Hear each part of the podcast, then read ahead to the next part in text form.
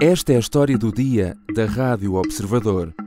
Aos seis meses de guerra na Ucrânia, há navios russos em Portugal.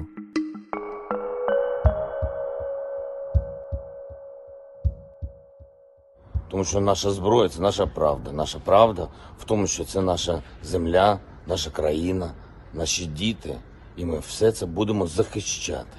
Ninguém arreda pé daqui. Ninguém vai abandonar o país. Se há um momento que marcará para sempre a guerra na Ucrânia, é o vídeo do presidente Volodymyr Zelensky a garantir que não iria deixar Kiev, ao contrário do que rumores chegaram a apontar. Eu não preciso de boleia, preciso de munições, terá dito Zelensky aos Estados Unidos perante a oferta de uma escapatória para sair do país em segurança.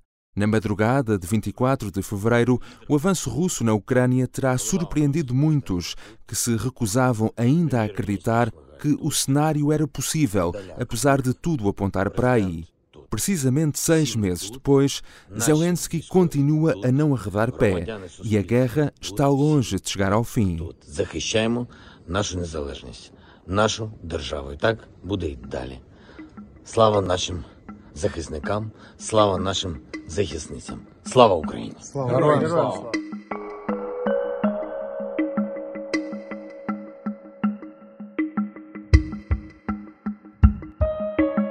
Não terá sido de todo coincidência que a invasão tenha tido início seis meses antes do dia da independência da Ucrânia, 24 de agosto, que se assinala esta semana.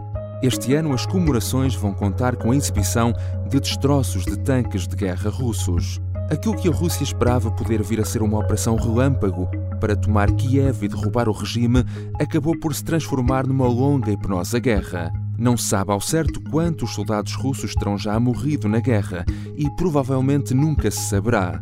Há estimativas que falam em 20 mil, outras em 80 mil. Do lado ucraniano há mais de 10 mil baixas militares, a juntar a pelo menos mais de 5 mil civis. Assistimos também nestes seis meses à maior crise de refugiados em solo europeu desde a Segunda Guerra Mundial. Assistimos aos horrores de Bucha e de Mariupol, ao inferno no complexo metalúrgico de Azovstal, à tensão recente em torno da central nuclear de Zaporizhia. Seis meses depois, o que esperar ainda desta guerra? O que será preciso para alguma das partes ceder? E o que fazem navios de guerra russos neste momento ao largo da costa portuguesa? Hoje vou falar com o general Arnaud Moreira, especialista em questões de defesa e militares. Eu sou o João Santos Duarte e esta é a história do dia.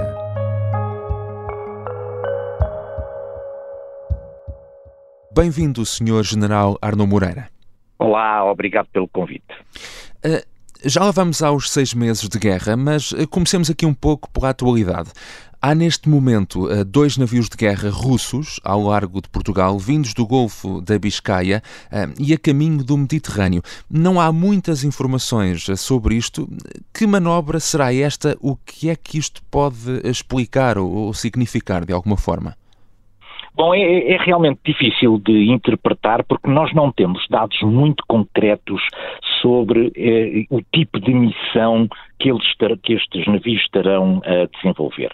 Pode até tratar-se apenas de uma manobra de demonstração de capacidade de movimentar de movimentar eh, navios eh, por zonas internacionais, junto à costa de países da NATO, uma espécie de uma pequena demonstração de força, uhum. ou até apenas de um deslocamento já previsto do anterior para eventualmente substituir algum dos meios que a Rússia continua a manter no Mediterrâneo uh, Oriental, nomeadamente na base uh, de Tartus, na Síria. Uhum. Uh, não é normal que que este trajeto tenha previsto alguma entrada de navios no mar eh, negro, uma vez que o Bósforo está fechado por parte das, da, da, da, Turquia a movimentos de natureza militar de, de barcos com esta envergadura. Portanto, eh, não temos muita informação neste momento. Aquilo que, se, aquilo que estamos a fazer é aquilo que é normal fazer, é acompanhar este conjunto de, de, de barcos, verificar, estudar as suas intenções, uh, segui-los uh, até que eles, digamos, deixem a, a proximidade uhum. do nosso mar territorial. After days on a razor's edge, Ukraine is now a nation at war. Just hours ago, Russian forces began their attack. President Vladimir Putin warning other countries that any attempt to interfere with the Russian action will lead to, quote, consequences they have never seen. Eh, Senhor General, recuemos então agora a seis meses. Quando lançou a ofensiva, a 24 de fevereiro, a Putin estaria eh, a contar com uma ação militar rápida eh, e favorecida por uma desunião do Ocidente. Mas o que é certo é que foi precisamente o contrário que aconteceu, a juntar, obviamente, também à resistência ucraniana. É, sim, é, é bastante irónico, porque nós temos, eh, eh, eh, passados estes meses, agora uma visibilidade diferente sobre este conjunto de operações e sobre as suas intenções.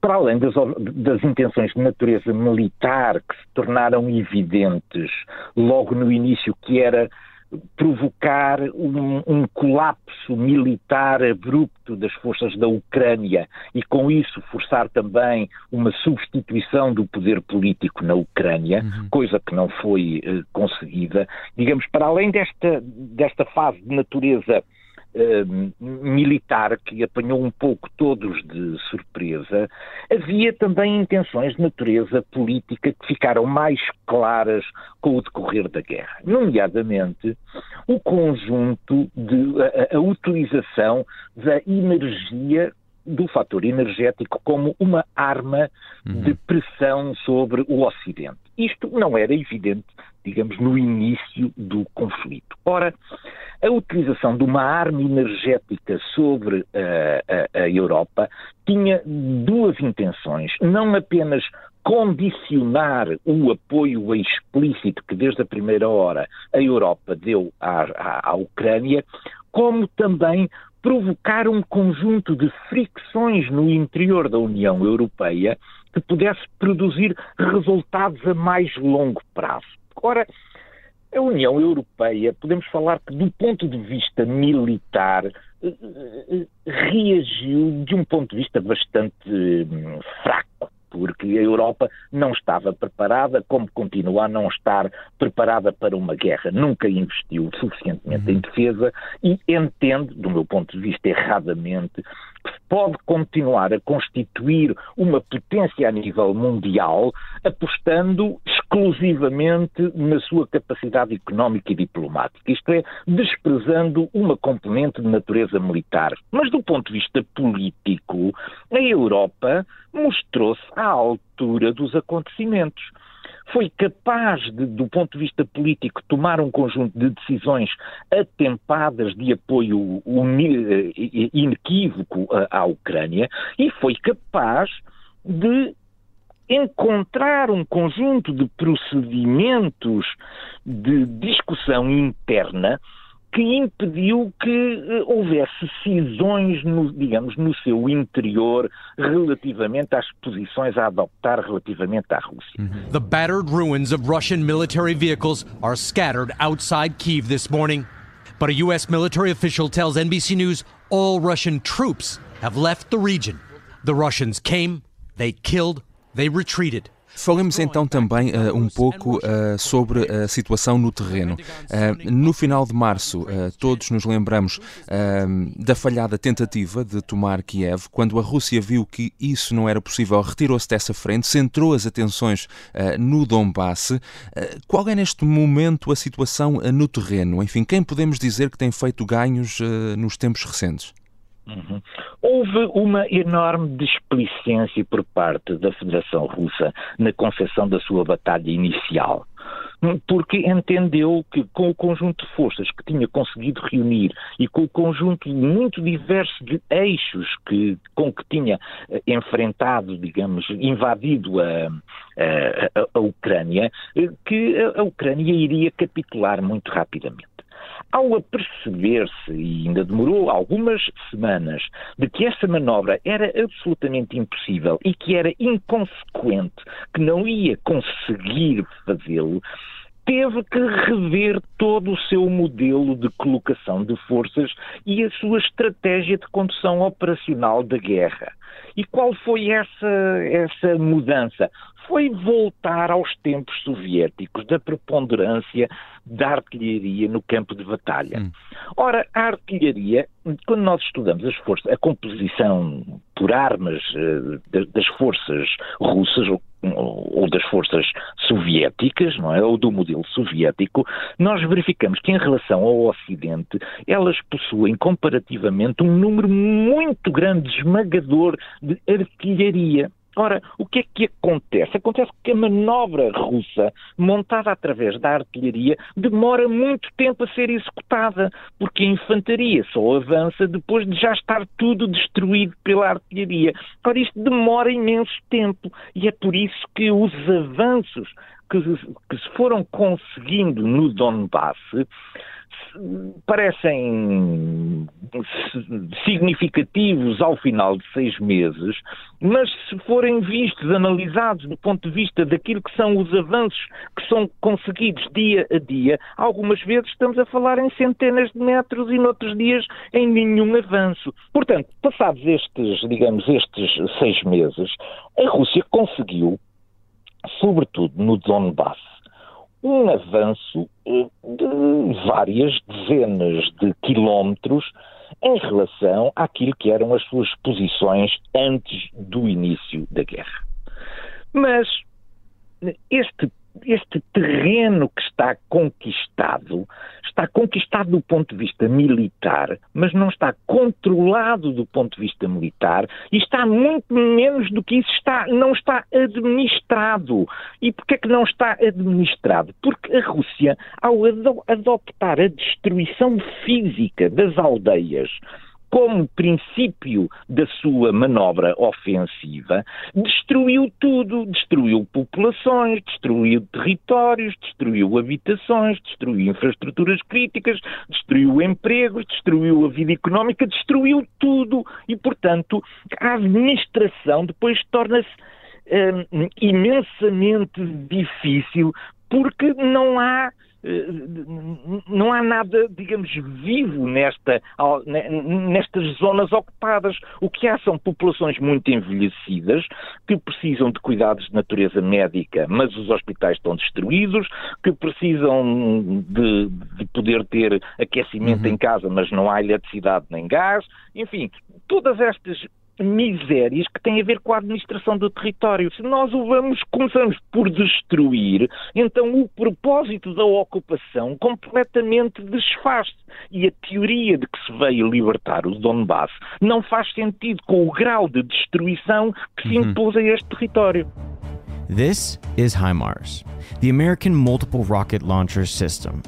It is these machines that are destined to completely change the course of the war in Ukraine. Eh, senhor General uh, Arnaud Moreira, falemos uh, também um pouco uh, dos meios no terreno e sabemos que tem sido importante o apoio do Ocidente, nomeadamente dos Estados Unidos, e mais recentemente, a partir de julho, o sistema de mísseis IMARS, fornecido pelos norte-americanos, veio também mudar um pouco as regras do jogo. o que são os IMARS e que impacto é que vieram ter ou podem vir a ter no conflito? Bom, o, o, o, sistema IMARS, ou IMARS, tem, é um sistema constituído por um conjunto de eh, tubos associados uns aos outros em cima de uma viatura bastante móvel que permite eh, eh, lançar foguetes de artilharia a, a, alcances que podem variar. No caso dos, dos, sistemas fornecidos à Ucrânia, eles têm cerca de 80 quilómetros de, de, de, distância. Ora, o que é que distingue estes meios de meios semelhantes, como os, o sistema grado que os, que o, o, as forças russas uh, utilizam também. É o seu grau, grau de precisão, é que uhum. estes foguetes são guiados e, portanto, eles falham em poucos metros, umas vez, uma vez introduzidas as coordenadas, digamos, do, seu, do local de impacto. E isto veio dar uma nova capacidade à Ucrânia, uma capacidade que ela não tinha. Ela começou por utilizar os meios de natureza ainda do tempo soviético, quer aqueles que tinham em depósito, quer também aqueles que os antigos países daquilo que nós chamávamos da, da, da cortina de ferro, não é? Que hoje em dia estão ligados uhum. ao Ocidente, lhe forneceram por também já não estarem a utilizar. Ora, esses, esses sistemas não tinham precisão utilização, o que significa que a sua utilização na profundidade do, do campo de batalha destruía, mas não destruía aquilo que se, aquilo que se pretendia. Ao serem fornecidos sistemas com capacidade de atuar na profundidade do campo de batalha e, sobretudo, com precisão, foi possível inverter um conjunto de situações que se tornava clara é que, como não havia combate na profundidade, as forças russas tinham colocado nessa, numa profundidade relativamente pequena, um conjunto de depósitos de munições, de combustível, centros críticos necessários ao, ao seu abastecimento uhum. logístico, etc., que estavam protegidos. Estavam protegidos porque não era possível batê-los nem com alcance e muito menos com precisão. Ora, a partir do momento em que se ganhou essa precisão, toda esta dimensão da profundidade ganhou um outro interesse para a Ucrânia, porque a Ucrânia, com isso, pode desgastar fortemente uhum. aquilo que são as capacidades militares uh, russas.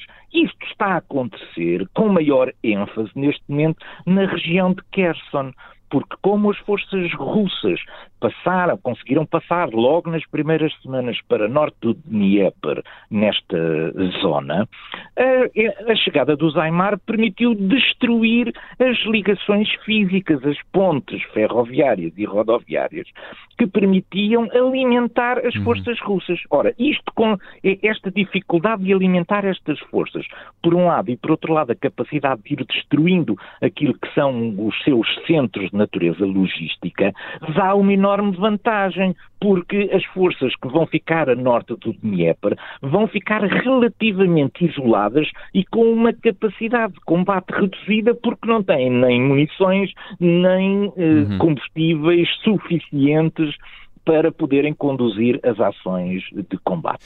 Já vamos então com uh, seis meses de guerra e daqui a não muito tempo uh, vamos ter o inverno à porta. Que influência é que isso poderá ter também uh, no evoluir do conflito?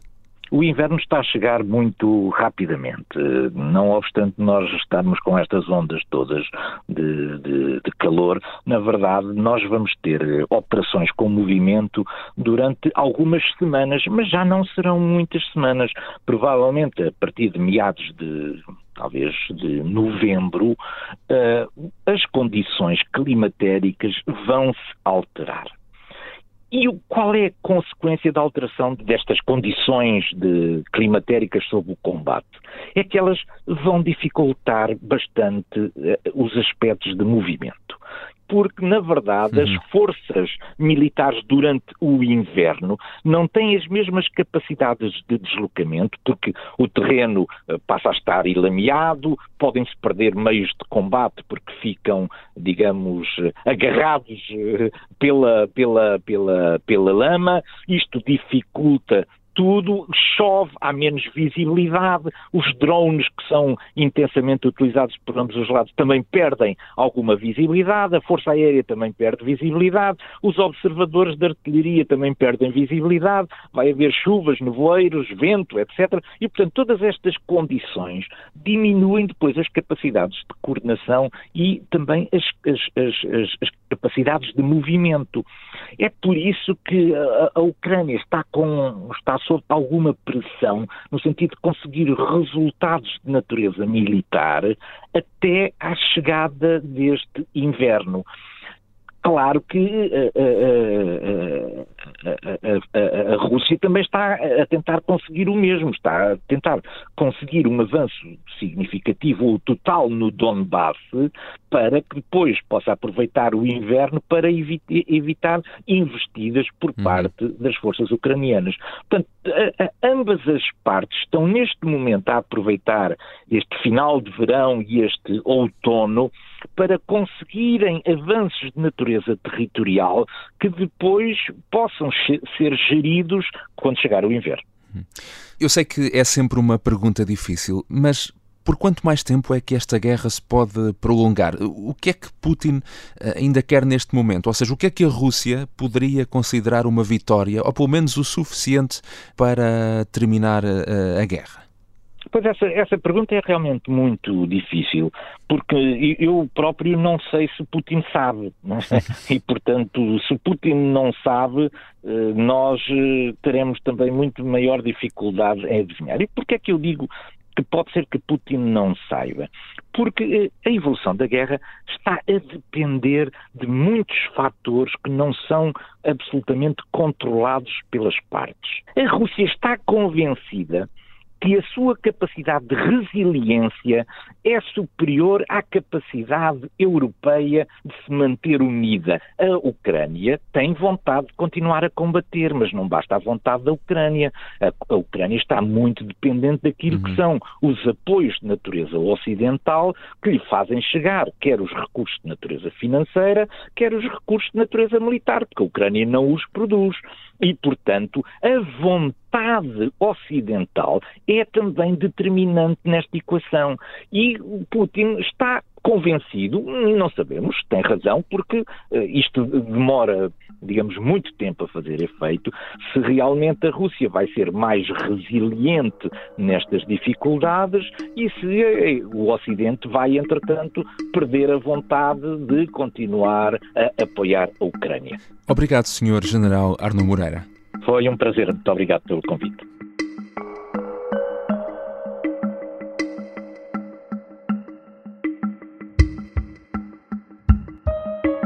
O general Arnaud Moreira é especialista em defesa e questões militares e, ao longo destes últimos seis meses, tem-nos ajudado a perceber os desenvolvimentos da guerra na Ucrânia.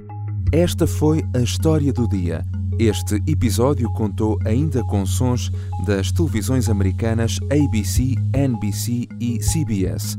A sonoplastia e a música do genérico são do João Ribeiro. Até amanhã.